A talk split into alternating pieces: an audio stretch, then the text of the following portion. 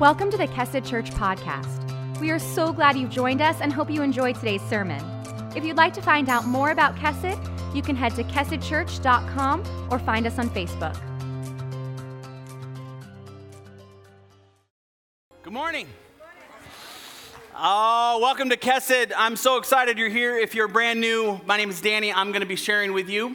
Uh, we are in a series right now called Tradition, Legend, and Lore. This is our holiday series. It's going to run all the way through the end of the year. And really, what we're doing is we're just asking uh, questions around the importance of why we celebrate what we do the way we do.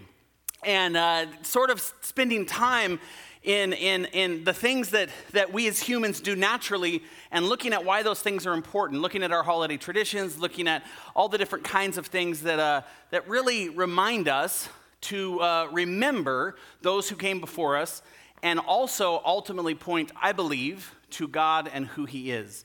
So uh, I know there's lots of great churches in town doing lots of great things. So I'm just so grateful that you came to spend this Sunday with us.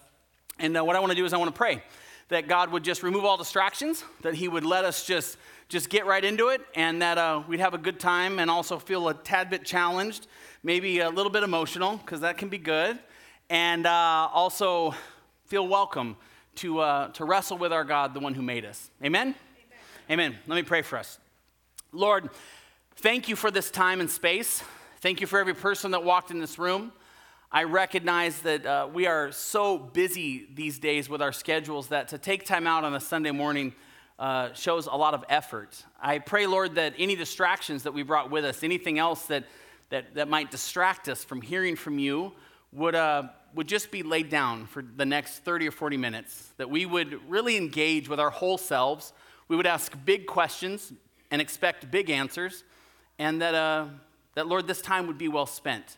Thank you for who you are. Thank you for everyone here, even those who are seeking and don't really understand the full purpose of what today's about. My prayer, God, is that you reveal it to them. Thank you for what you do and how faithful you are. In Jesus' name, amen. Uh, the series has a tagline, and it's, it's this it's a teaching series about discovering the importance of spiritual experience. Okay, spiritual experience is a big part. We're going to talk about that today through t- tradition, legend, and lore. Uh, we asked folks last week if they would fill out some of their own family tradition, legend, and lore, because we all have these things. And I got some for you that I'm going to share. I'm going to try to share some every week of this series. If you end up having some other family tradition, legend, and lore that you want to share, feel free to fill it out on the Hello Kesed card and just put it in one of the offering boxes. But here's the three that I chose to uh, share this week. This, uh, this one family said, specifically in relation, I think, to Thanksgiving, they said they always include or invite a stranger or someone who is alone that year to join our family for the day. Example, a college student from home, someone who will be alone, a homeless person from the street. And I think that's a, that's a pretty incredible tradition to, uh, to do every year, and obviously a great example to set for our kids. Someone else said, before eating, also must be Thanksgiving, each person person shares at least one thing they are grateful for on that day. And that's a pretty common tradition. How many people do that? Go around the table? Yeah, that's a pretty common one. Uh, this one also um, not so common. Uh, and, and, the, and most of these are anonymous, but these folks just decided to go ahead and put their names. They said, We eat Greek food for the holidays because turkey is dumb, the Hazels. so, so the Hazels, are the Hazels here in this service? Are you guys here somewhere? Maybe the last service? Uh, turkey is dumb. So the idea behind traditions, legend, and lore is just that it's to create space for your family to, to understand what they do and why they do it. Uh, allow me to explain a bit why this is so important for us to understand. I shared last week that for thousands of years, people lived out their spirituality around really three guiding principles. And those guiding principles were experience, tradition, and scripture. This has been for a long time how people uh, came to believe what they believed and so acted how they acted. This is how that worked. For most of time, people based what they believed upon what they experienced. I think we, those of us in the room know this, but I don't think we often really uh, take time to recognize that the people who wrote the Bible that we read today didn't have the Bible before that. They were writing about what they experienced. They were writing about what was happening around them. And so, for most of time, that's how people operated. They believed something based on what they saw, based on what they felt, based on what they could touch. And it was important and it was valuable to them. From those experiences, some of what they saw would be called wisdom.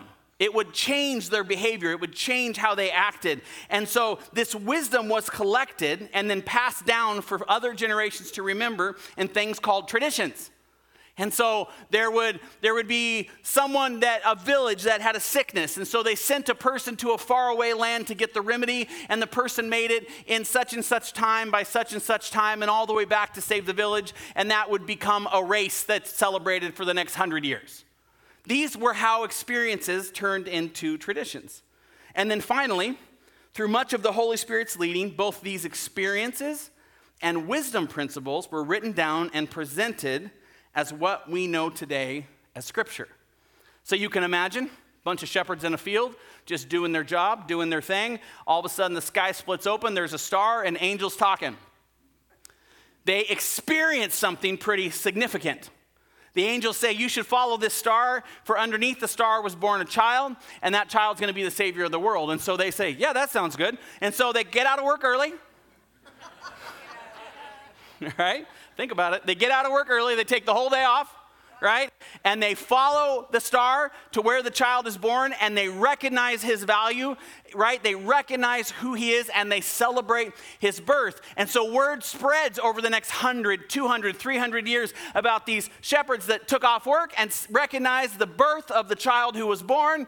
And so they celebrate this birthday every year with something known as a holy day, which eventually became a holiday that we still all take off work to celebrate the child who was born, known as Christmas. This is how our processes have worked and how they still work today.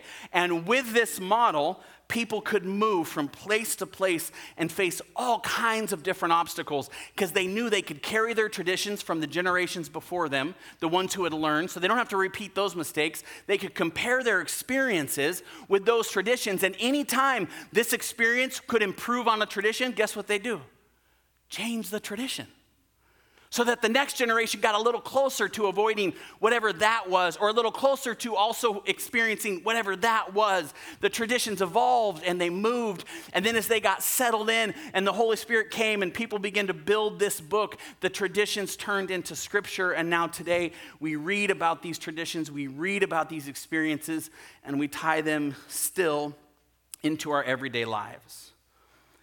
To understand this as a vehicle for faith, I'll use a really simple image because it's pretty basic a tricycle.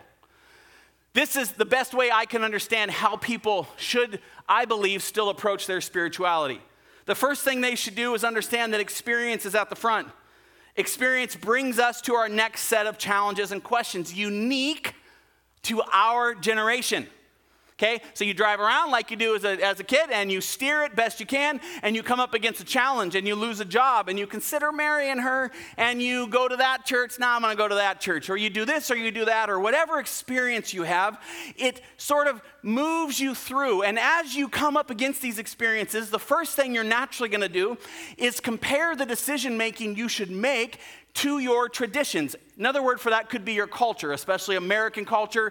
If you grew up in Romanian culture or Kiwi, New Zealand culture, Australian culture, whatever, Chinese culture, you have traditions that help you filtrate your experiences to figure out what those are and how best to navigate those. What we learned was then that passing down those experiences through tradition would teach us how to use the wisdom that came before us the best. So we had experience and we had tradition.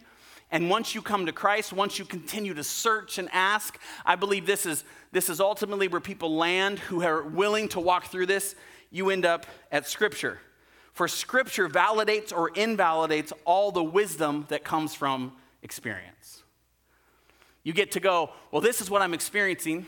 This is what tradition tells me how I should behave. And if you're a Christian, Christ follower, the Holy Spirit through the Bible, you go, yeah, that makes a lot of sense. That lines up totally different, but lines up really clearly with what I believe and what the Word says I should believe.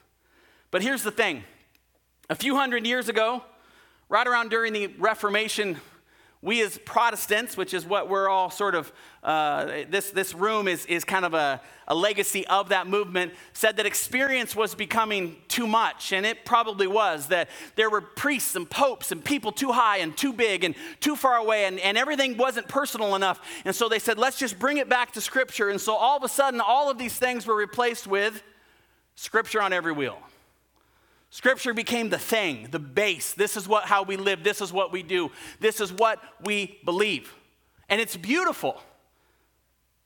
But not on every wheel. See, I'd said this before and it's been trickled into our church recently, but the Bible can be used to do a lot of damage if you don't filter the Bible through the experiences of the person that's preaching it and the people that are hearing it. The Bible talks about all kinds of things that were culturally relevant that aren't anymore, like slavery.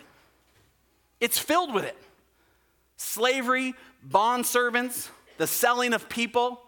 It has a couple views on women that are fairly culturally relevant. that we still try to pull forward. I actually sat only one time early in my career. I was way too young to be doing marriage counseling. The guy brought out his Bible and read all these Old Testament verses about how his wife should behave. Ooh. Like it was rough. It was rough. Because he didn't recognize that, that the experience that the Holy Spirit was presenting before him, scripture can validate it, but tradition is what part of this movement that we need. See, a few hundred years ago, people traditionally thought slavery was okay. In the Bible was the reason for it. And then they started to awaken and they said, you know, I think we should kill that tradition. Still leave it in the Bible because it makes sense for this time and you can build on it and understand it and turn it upside down and backwards. But the reality is, it doesn't apply to where we are right now. And so that tradition went away. And so now, today, the tradition, right, that absolves all that is something we celebrate, that it's gone, that, it's, that it was a terrible thing at a terrible time. But people who live with the Bible at all three wheels, don't understand that the experience piece of this, this Holy Spirit, eyes to see, ears to hear kind of work, is critical. See, and I'll put it up here without valuing experience, here's what happens. There is no room for people to question or doubt when faced with life's difficult questions and challenges. That's what the entire Untethered series was about. It was about being willing to be honest about what you've experienced about how you've been treated, about how you've treated others, and about how God is going to work that into your story and into your life. Not pretending that you read the Bible, you became a Christian, and now none of that stuff matters. No, that stuff is woven into your story. I'm all about Jesus making you a whole new person, but you got to start with something. And that stuff is in your story. Now, it doesn't mean you need to pick it up and carry it every day, but it means you need to recognize that if you were a foster kid in the foster system, and you come to Christ at 22 years old, you're just not suddenly packed full of self esteem because you got bummed around. And I'm speaking of someone in here right now who, who knows exactly what I'm talking about. And so your story through Jesus is about remaking that part of your story that if you don't own, you're going to start up here. What was Sunday morning, and the day you came to Christ at camp? You're not going to deal with all the Christmases you were alone. You're not going to deal with the fact that everybody else got, got chosen. You're not going to deal with the fact that everybody else's parents came and got them. No way. You got to deal with all that stuff, for it is all overcome by the blood of Jesus. You don't just shut it off. You pull it into your story and you value it. But without valuing experience, there is no room, and you have to question, and you have to doubt, and you have to wrestle, for this is what is within faith. This, if you don't do this, it results in a lack of knowledge that can be passed down, and therefore no traditions to place that learning knowledge within. The traditions just stop. And so all the learning, all the development, all the stuff stops because all you do whenever you have a problem is read scripture and then read scripture over people. Oh, you got a problem? You're thirsty? Jesus says he's living water. All right, let's get something to eat. no, no, I'm like, my soul's thirsty. Jesus said he's living water. What more do you want than a verse from God? Yeah, I mean, I guess, okay, just live your life thirsty. So there's no tradition, so there's nothing to pass down. Therefore, if that happens, therefore, creating a reading of Scripture that has to be translated from scratch with each generation that comes across it because there's no traditions to teach them about the things the generation before them got through and over and developed due to their experiences.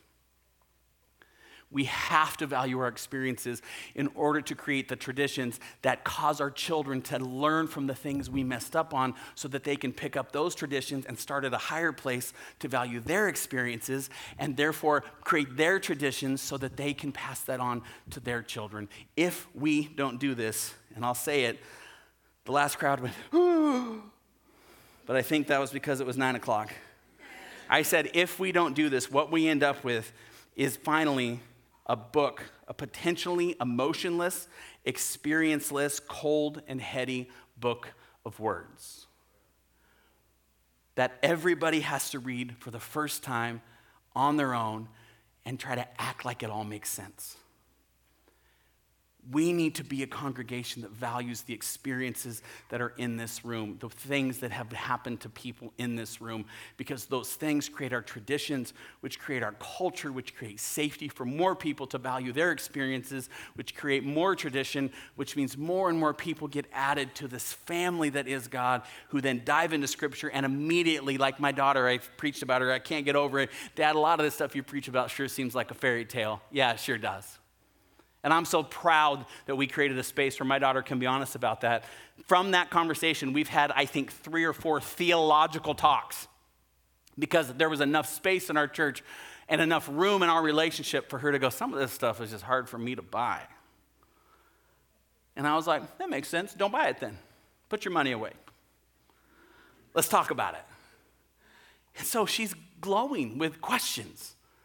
She's glowing with searching. She, she wants to know why. And so, I, you know what I bring in? Traditions. You know what's coming up? Thanksgiving. You know what's coming up? Christmas. You know what's coming up? Her mom's birthday, right? Whatever the traditions are. We bring them in and we explain them and we tie them into a beautiful place and in a beautiful way. And like seeds in the ground, they flourish. Let me show you why this is uh, so very important this valuing of experience and why I believe it's 100% biblical for why would I teach it if I didn't? Matthew 8, 5 through 13 is a beautiful story. It's the story of Jesus traveling around doing his thing, and all of a sudden he gets to a place in Capernaum, and it says a centurion, which was a, a high ranking Roman soldier, came before him. And let's read about this exchange Romans 8, verse 5. When he, Jesus, entered Capernaum, a centurion came forward to him, appealing to him. Lord, my servant is lying paralyzed at home, suffering terribly. And he said to him, I will come and heal him. But the centurion replied, Lord, I'm not worthy to have you come under my roof, but only say the word, and my servant will be healed. For I too am a man under authority, with soldiers under me. And I say to one, Go, and he goes, and to another, Come, and he comes, and to my servant, Do this, and he does it. When Jesus heard this, let's remember this phrase because I'm going to bring it back up. He marveled and said to those who followed him, Truly I tell you, with no one in Israel have I found such faith. I tell you, many will come from east and west to recline and recline at table with Abraham, Isaac, and Jacob in the kingdom of heaven.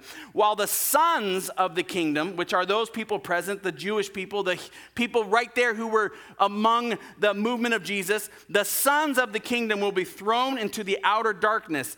In that dark place, there will be weeping and gnashing of teeth. And then to the centurion, Jesus said, Go. Let it be done for you as you have believed. And the servant was healed at that very moment. Okay, so first, the people coming from east and west that Jesus says will recline at the table, will be in community and family with God. Those are people outside the church system. Okay, the church system was Israel at this time.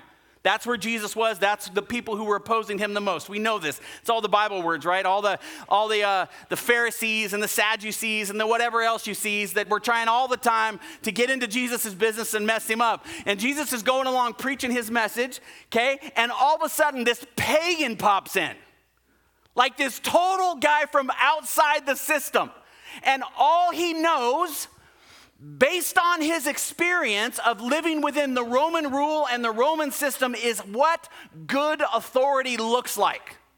So he goes to Jesus without any understanding of Jewish scripture, without any understanding of Jewish tradition. He goes, My Lord. He proclaims him in charge, my general, my liege.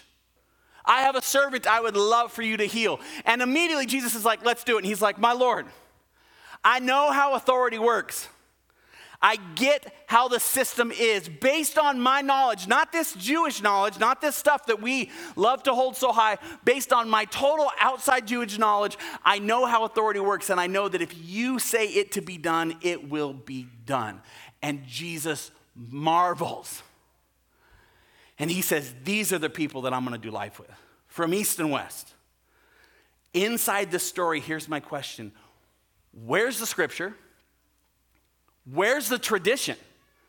And yet Jesus says this man's faith was marvelous because it was based on his own experience.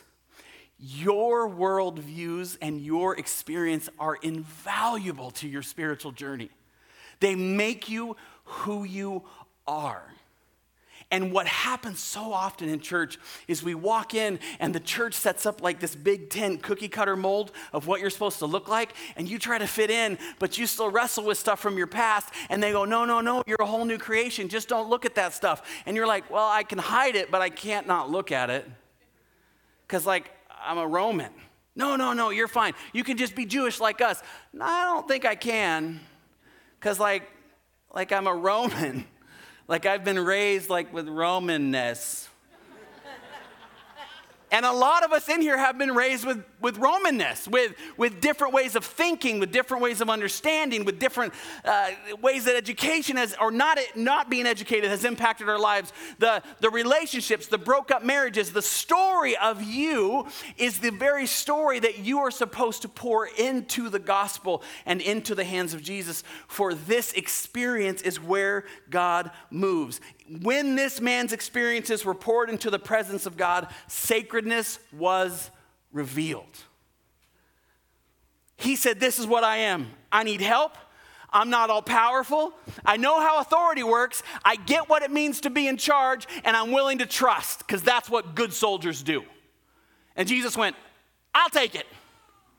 And everybody else was like, whoa, whoa. I mean, has he done the sacrifice? Has he been to the temple? Is he even circumcised? Right? I mean, what? That's especially when he was like, no, no, no, no, I'm a Roman. Right? This stuff wasn't important to Jesus. What was important was the man's willingness to bring his whole self. We have lost this in our church. We've lost the value of tradition, we've lost the value of legend, and we have certainly lost the value of lore. And instead, we've replaced it over and over and over and over again with hard to understand scripture that the folks before us lost, and the folks before us lost, and the folks before us lost.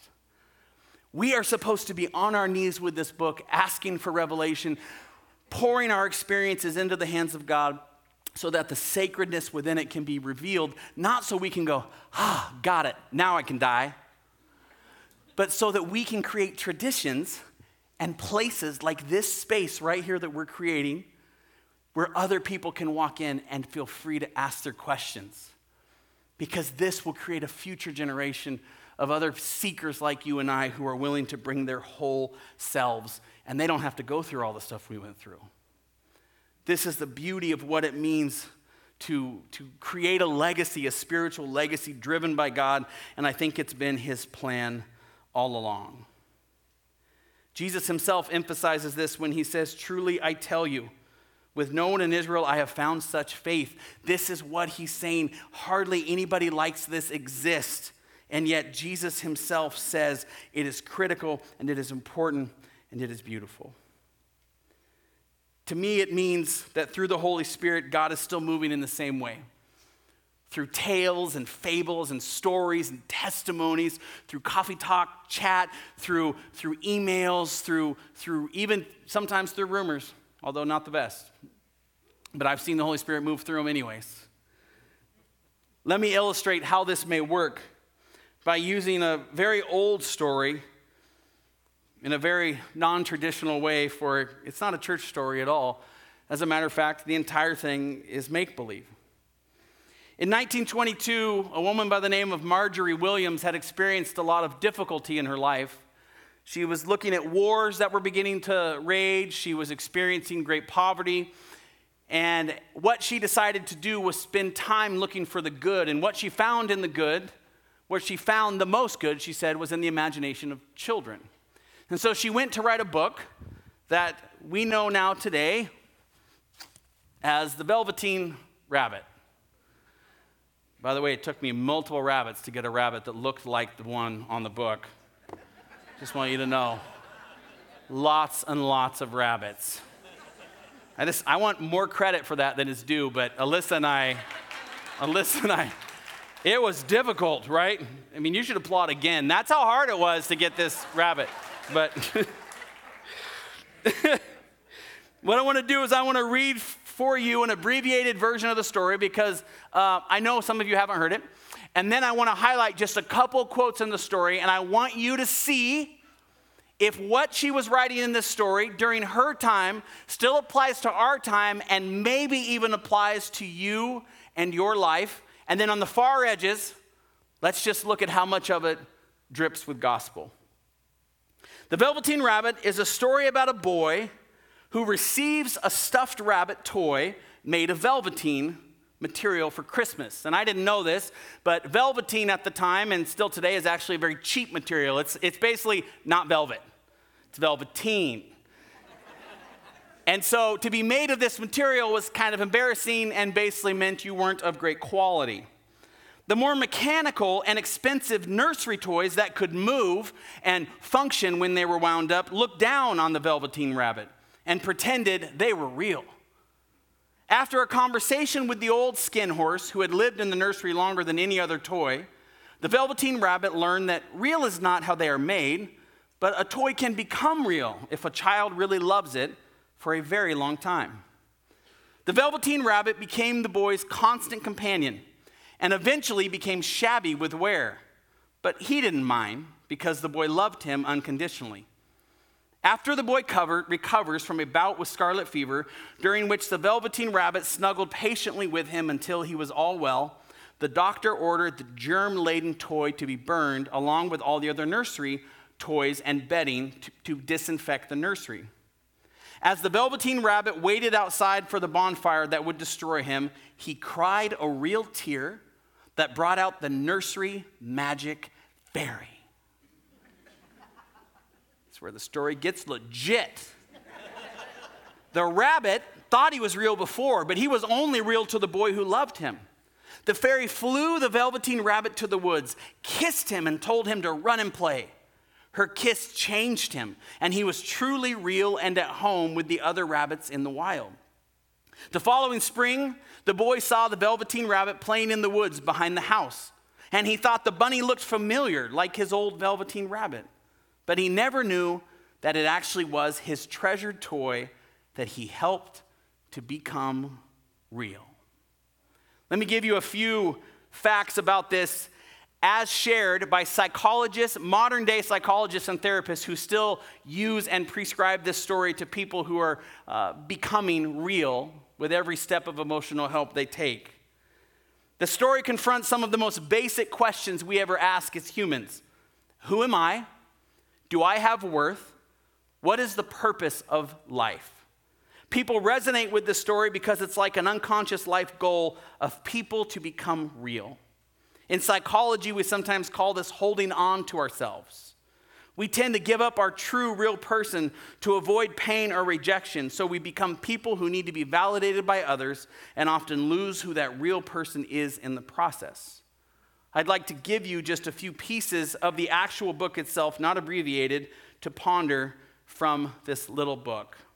First, real isn't how you are made, said the skin horse. It's a thing that happens to you. Does it hurt? asked the rabbit.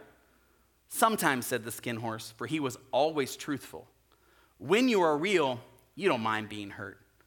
Does it happen all at once, like being wound up? He asked, or bit by bit? It doesn't happen all at once, said the skin horse. You become. It takes a long time. That's why it doesn't happen often to people who break easily or have sharp edges or who have to be carefully kept. Generally, by the time you are real, most of your hair has been loved off and your eyes drop out and you get loose in the joints and are very shabby. So apparently, we have a lot of very real people here in this church. All the seniors in the room, they're like, yeah, ooh, ooh. no, okay. But these things, but these things don't matter at all, continued the skin horse, because once you are real, you can't be ugly except to people who don't understand. You see, when we experience unconditional love, we no longer have need for validation from others. This is when we as people can become real. I like this quote when a child loves you for a long, long time, not just to play with, but really loves you, then you become real. Sometimes others see and love the real us before we do. Sometimes other people can see it inside of us, and it's their love that actually drives us to see ourselves as we're supposed to be seen. And like the skin horse said, it can hurt. He longed to become real, says the book, to know what it felt like. And yet the idea of growing shabby and losing his eyes and whiskers was rather sad. He wished that he could become it without these. You see, fear of pain, rejection, and loneliness, all these can make people choose to abandon their real selves and put on a mask or fake self, trying to become real in a different way other than by being loved. But a sign of growth and maturity is to love our true selves and offer our true selves to others so we can discover those who will love us for who we are. Perhaps the most famous quote from the book is this Once you are real, you can't become unreal again. It lasts for always. When you know what it feels like to be unconditionally loved, especially by our Lord and Savior, you can't undo it or experience it. Once we come into ourselves, our real selves, we're able to hold on to ourselves and we cannot go back. And then, lastly, my favorite quote from the book Weeks passed, and the little rabbit grew very old and shabby, but the boy loved him just as much. He loved him so hard that he loved all his whiskers off, and the pink lining to his ears turned gray, and his brown spots faded. He even began to lose his shape, and he scarcely looked like a rabbit anymore, except to the boy. To him, he was always beautiful, and that was all the little rabbit cared about. He didn't mind how he looked to other people because the nursery magic had made him real, and when you are real, shabbiness doesn't matter.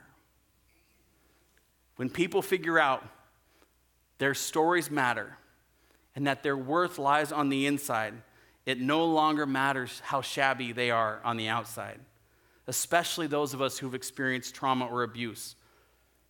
Those of us who've experienced that often believe that we are too used or too messed up. We don't even fit in the shape we used to anymore emotionally. But the inside is what counts, and that's what others love you for. And that's what I believe the Holy Spirit is trying to shore up today. You see, this little story, this little story is dripping with gospel.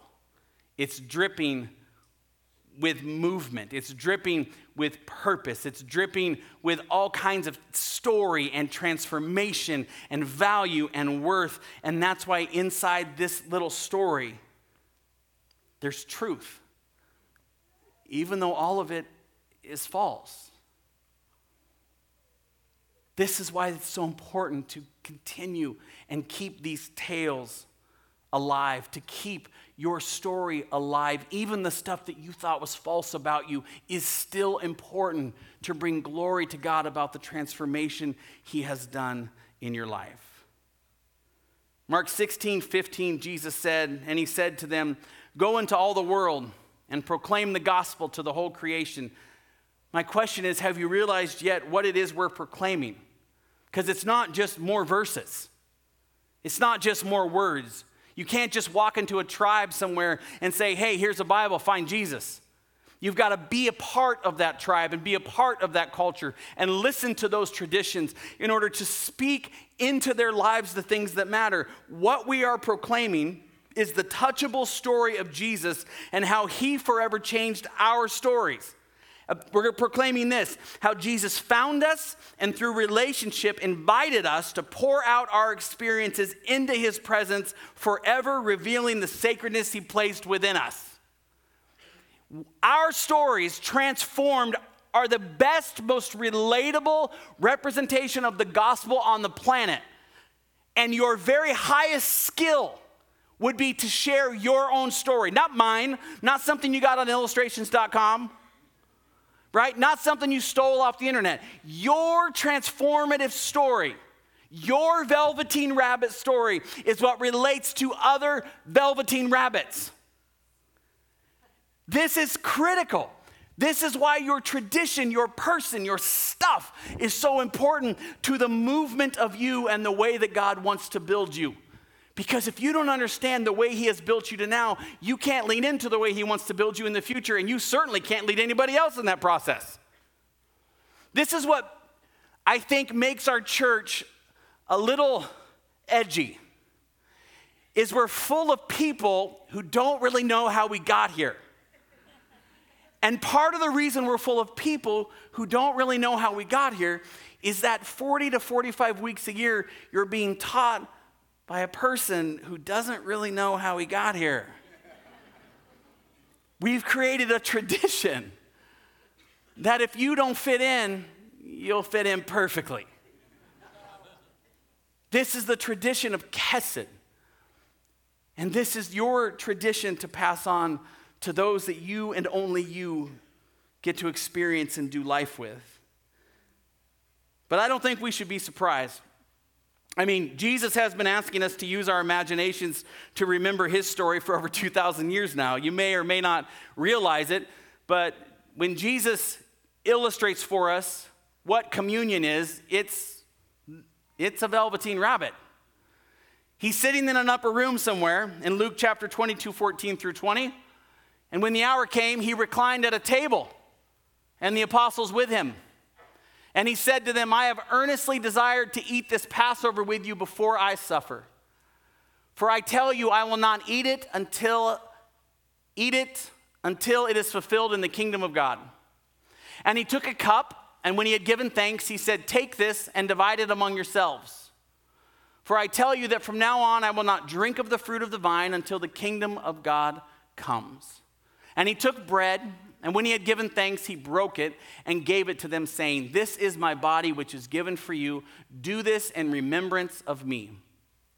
And likewise, the cup after they had eaten, saying, This cup that is poured out for you is the new covenant in my blood. We call communion and we call baptism sacraments. They are the holiest thing that we as Protestant Christians uh, uh, hold up as tradition. Okay? And this is really important to understand because communion, and I'll put this on the screen, this is a tradition we are called through Scripture to experience together. Okay, we're not Catholic. So when we take communion, we don't believe that the bread actually becomes flesh as it goes in our mouth, or that the wine or juice actually becomes blood. We believe, through our imagination, that Jesus gave us a tradition to experience what it was like to sit with him and represent the sacrifice he made through the breaking of bread or the breaking of his body and the pouring out of wine or juice and the letting go of his blood. These things are experienced based traditions that we are called through scripture to experience. That's what it is. It is literally a biblical velveteen rabbit. We're not actually eating Jesus. Okay, and, I, and especially new Christians are like, this is supposed to be blood? Oh, that's so gross. Right? That's not what it is. We are putting ourselves into a tradition so that we can experience beyond ourselves something those who came before us passed down to us so that we wouldn't forget that he really did die and his blood really was poured out. Let's talk about baptism for a minute. We had a baptism two weeks ago off site, right? At the Seventh day Adventist. Now, I don't know if you know this, but Kesed has a building that we're going to move into absolutely for sure by 2025, without a doubt in my mind. it's happening. It's happening 2025, but we're but probably shortly, maybe even next year, right? We're going to move in. That building, okay, was given to us when we rented it without knowing anyone there for a baptism service. Now, at most Kesed baptism services, we, we offer classes, we do trainings, and then always at the end, we say, listen, If there's anyone here that is feeling led by the Holy Spirit to come down to this water and be baptized right now today, we brought towels for you. We don't have clothes, but you can go home with one of our towels. We do it. Sometimes we have people, sometimes we don't. Two weeks ago, we did it, and we had people come down and get baptized. Two extra people after each service in their clothes come down and get baptized. It was an awesome thing, it was an amazing experience. Service wrapped up, and I'm driving home, and I get a text from one of the elders, Greg, from that church that gave us the building at our first baptism. And he says, Will you call me? So I call him. He says, Danny, I need to tell you something. I said, Okay. And he goes, You know, I've been watching you do baptism for a while, even back at our building. I got to be honest, I don't like when you, when you invite people up afterwards without going through the process of baptism. And I said, Okay. And he goes, I mean, you know, I've been taught, my tradition is that they meet with a pastor and then they go to a class and then they do this or this or this and, and then they can get baptized. And when you just invite people out of the audience to, to get baptized, I, I, I just didn't like it. Okay. He goes, but then this week that young man came down. And he said, and I saw his face. And I was untethered.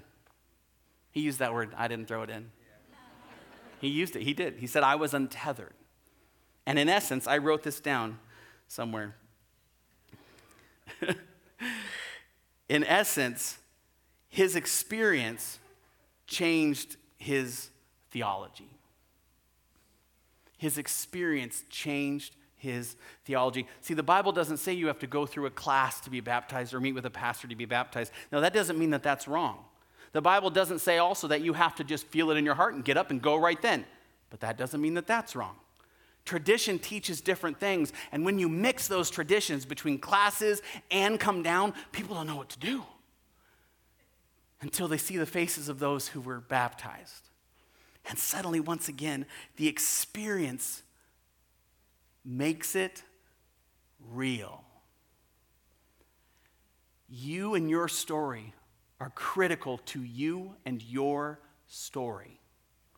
And if you try to drop that and just pick up the Bible or just pick up the mantle of holiness or just even pick up Jesus and don't bring yourself into that story. The, the, person that Jesus went after, the one leaves the 99 to goes after the one, and then you go, thank God I'm now part of the 99. No, you'll always be the one.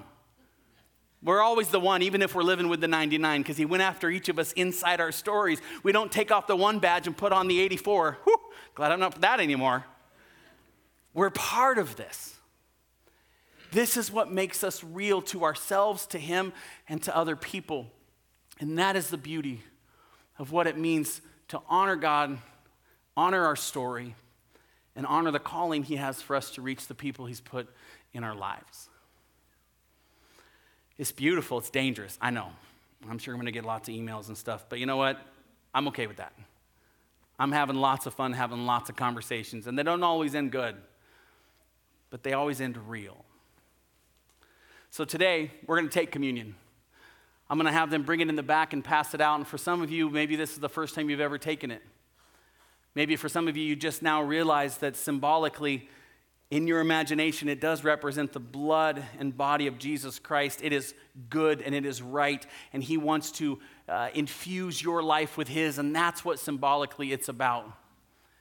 So we're gonna we're gonna pray, we're gonna remember, we're gonna bring Him whatever emotions we're feeling right now. And we're just going to rest in this place as we become real before our God. Let's pray.